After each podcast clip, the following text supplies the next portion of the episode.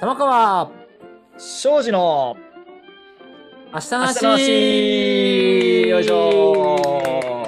よいしょはい、ははいいえーこの番組は家電好きのたまちゃんとランニングコーチの高岡がゼロベースな視点でランナーの足についてお話しする番組です、えー今日もよろしくお願いいたしますははい、よろしくお願いしはいまたまちす。ゃんよろしくお願いしますはい、はお願いしまいす。いやーたまちゃんがこの間ね財布なくしたっていうところでねさっ きいや山登ったんです。山登ってきたんです。そっち先でしょ。そっち先でしょ。山降りたあそう時かそうにかはライフいなくしたんですけ そうど、ですねはい、はいまあまあまあそんなことででもですね楽しかったはですいよまあさあ今日もですね、えー家電コーナーからあーねいはいつもの家電コーナーからいきたいと思います。今日はどんな家電を買わされるんでしょうか。たまちゃんよろしくお願いします。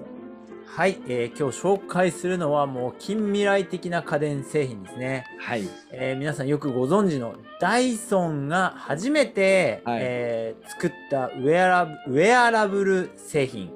ダイソンゾーンです。ダイソンゾダイーン。ソンやゾーンばいですねこれさっきちょっと見てみたら、はい、もう近未来もいいところって感じですね。いいところですね。あの、はいパッと見はヘッドホンなんですよね。はいはいはいはい。うんあのダイソンのあの、ま、ダイソンって結構紫のイメージがありますあるりじゃまないすですか。あります、ね。紫とシルバーみたいな。はいはいはい。まあそういうデザインのヘッドホンに、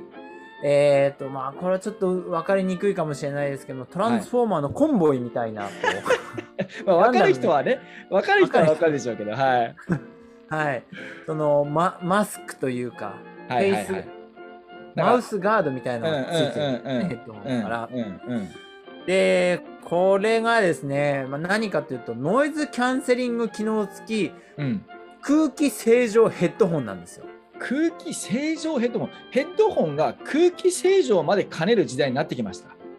そうですねなるほどいやーこれはもう画期的というかちょっと僕は怖い怖いです怖いですね、でちなみにこれはもう販売してるんですかいや販売はまだしてないですねしてないんですねこれからなんだ、はいこれからですねうーんでも面白いですねあの耳に、えー空気を集めるためのモーターがついていてはいで当然耳にモーターついてるとうるさいわけですからノイズはいキはいャンセリングでその音を消して、っすごていいですう、ねそういう発想がすごいなと思ってなんかもうブレーキかけながらアクセル踏んでるような感じですねそうそうそうそう そう。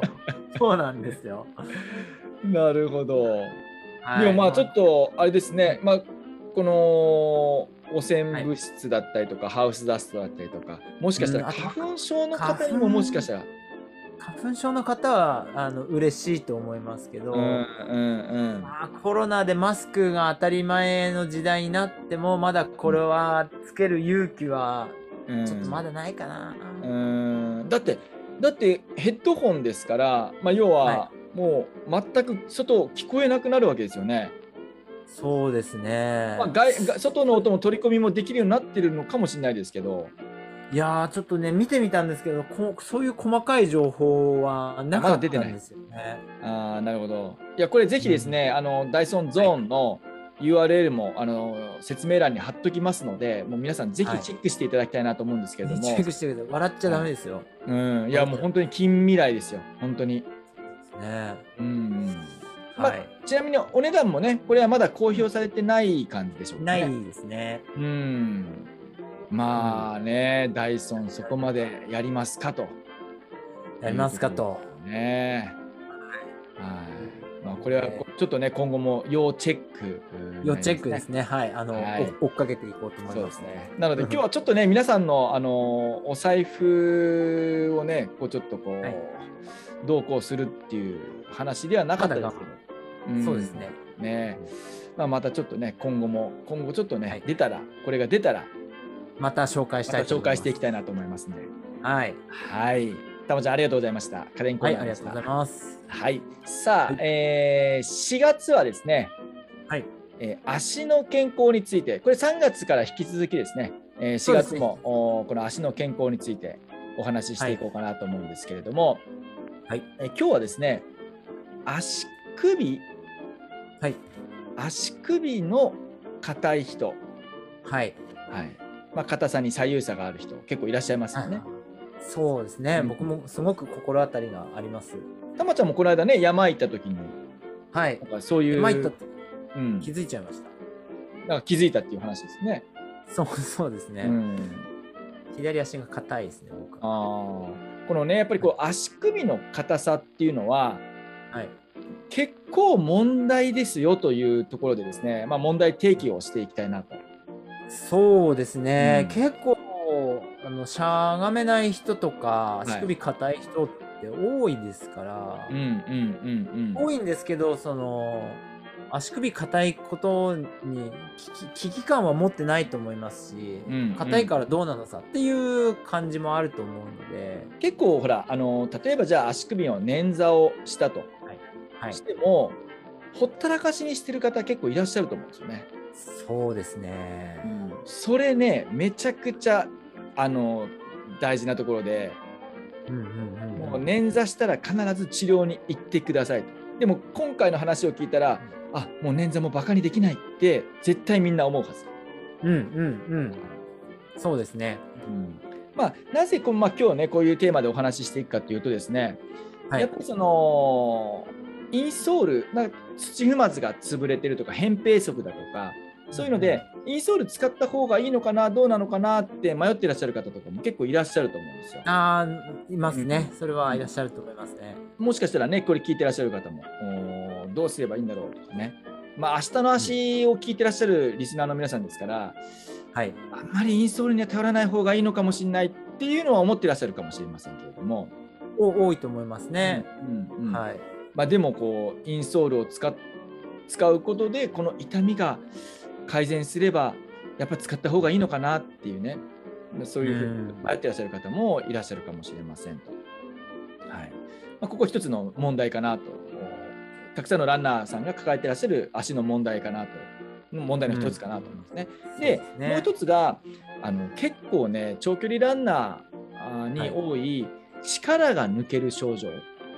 抜け抜け、はい抜。け抜け病ってよく言いますよねなんかね。そうですねは。い本当の抜け抜け病はまた別かもしれないんですけど、うんうんうん、なんか力がスッとの抜けるような感じっ、て、あの僕もあの階段歩いてて、最近あの右足の付け根のあたりがこう、はい、力入んないっていう歩きにくいっていうのはもうその股関節ですよね股関節のあのたりですよね、はいうん、そうそうそう結構やっぱり多いですもんねこのああの力が抜ける症状、抜ける症状ではもいねこれが実はもしかしたら足首に原因があるといやーそうとは考えたことなかったですね、これもねもしかしたら足首の硬さはがい原因かもしれないかもしれない。ということもあります。うんはい、これが2つ目ですね。興味ありますね。でもう一つが、はい3つ目があの、はい上り坂弱いって考えあの感じてらっしゃる方ああ、苦手だったり。ねあーいますよね。もういますね。極端にこう苦手意識を持ってらっしゃる方。はい。うんこのねなんかこう、今3つお話ししましたこれインソール使っていいのかどうか、まあ、扁扁平足とかそういう症状で悩んでらっしゃる方とかうんうんうん。そういう課題をかんあの持ってらっしゃる方あとははい力が抜けるような症状とか、はい。あとはその上りが苦手とかこうれんうん一見するとこう何のこう脈絡もないようなあの感じですね。ね、この問題ですけれども実はこれ、足首に問題があること結構ありますよと。おーたまちゃんもねやっぱその足首はちょっとこう、はい課題を感じてるっておっしゃってましたよね。そうですねや。やっと気づいたっていうような感じか、かもしれないんですけれど、うん確かにその、まあ、インソール使った方がいいのかどうかっていうのは、僕はインソール使わずに、こう、うん足鍛える派なので、うんうんうイんンソールはないんですけれどうも、んまあ、力が抜けるっていうのは最近、えー右足の力が抜けるっていうのはあるなと。うんうんあとまあの上りが弱いっていうのはやっぱりひ滑る時上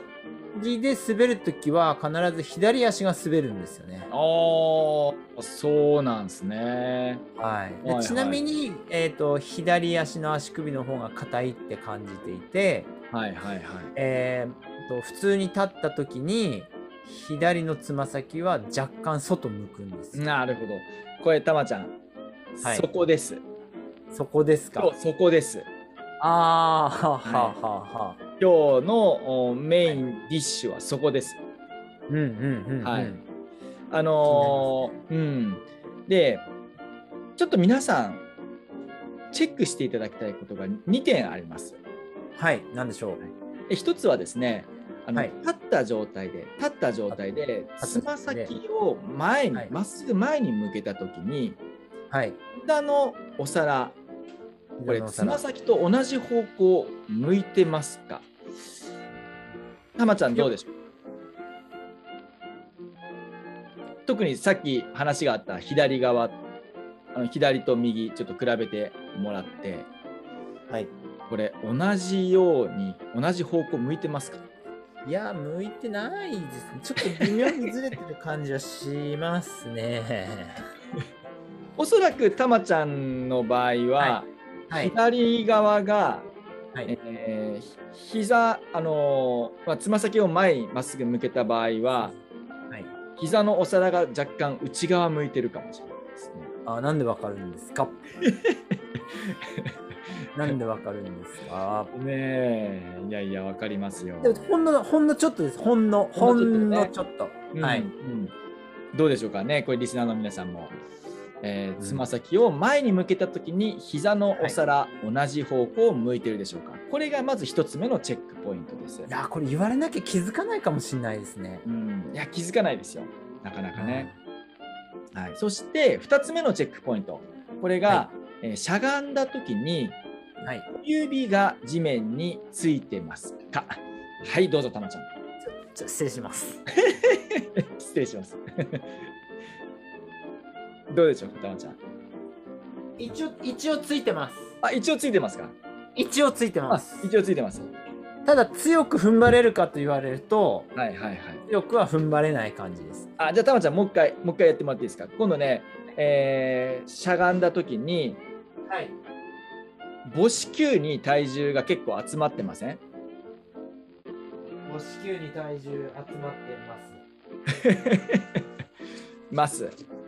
それ小子宮の方にちゃんと体重乗せられますかあの小指の付け根のあたりとか。一応乗せることはできますああ、オッケーオッケー。それだったらまあまだいい方ですね。はいだいい方ですか、うんただあのなんでしょう小子宮に体重乗せようとするとめっちゃ前頸骨筋が張りますすねの外側の筋肉があのは張りますはい、この2つ目のチェックポイント、これね、しゃがんだ時に小指が地面についていますかと。これもちょっとつかつきませんという方もいららっしゃるかもしれません。うんはいまあ、このどちらか、もしくは2つとも当てはまる方あーはですね、はい最初にお話しした、まあ、扁平足だったりとか、えー外反母趾、えーまあ、このインソールを使った方がいいのかっていう迷ってらっしゃる方は多分どっちか、もしくはどっちともチェックが、あのーチェックがついてるというか、あのーチェックがつかないかチェックがつかつかな、ないい、うんはいこれはもうもしかしたら力が抜ける症状の方も上りが弱いっていう方ももしかしたら今お話ししたチェックポイントこれが、あのーうまくいかないと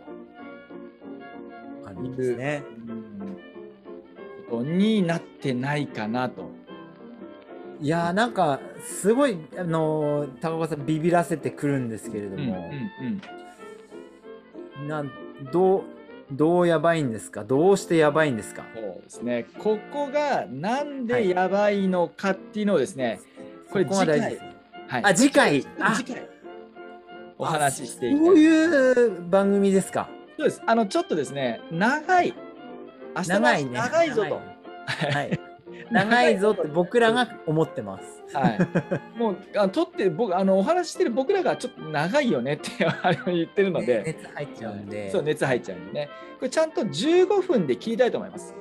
はい。 15分で切ってで、はいえ2回に分けて、えーちょっとお話ししていこうかなと思いますので、新たな取り組みです。はい、足首が硬い、まあはい。今さっきお話しした立った状態でつま先を前に向けた時に膝のお皿がつま先と同じ方向を向いていないない。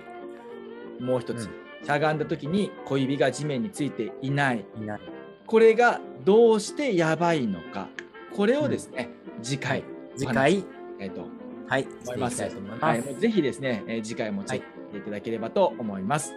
はい。はい、というわけで、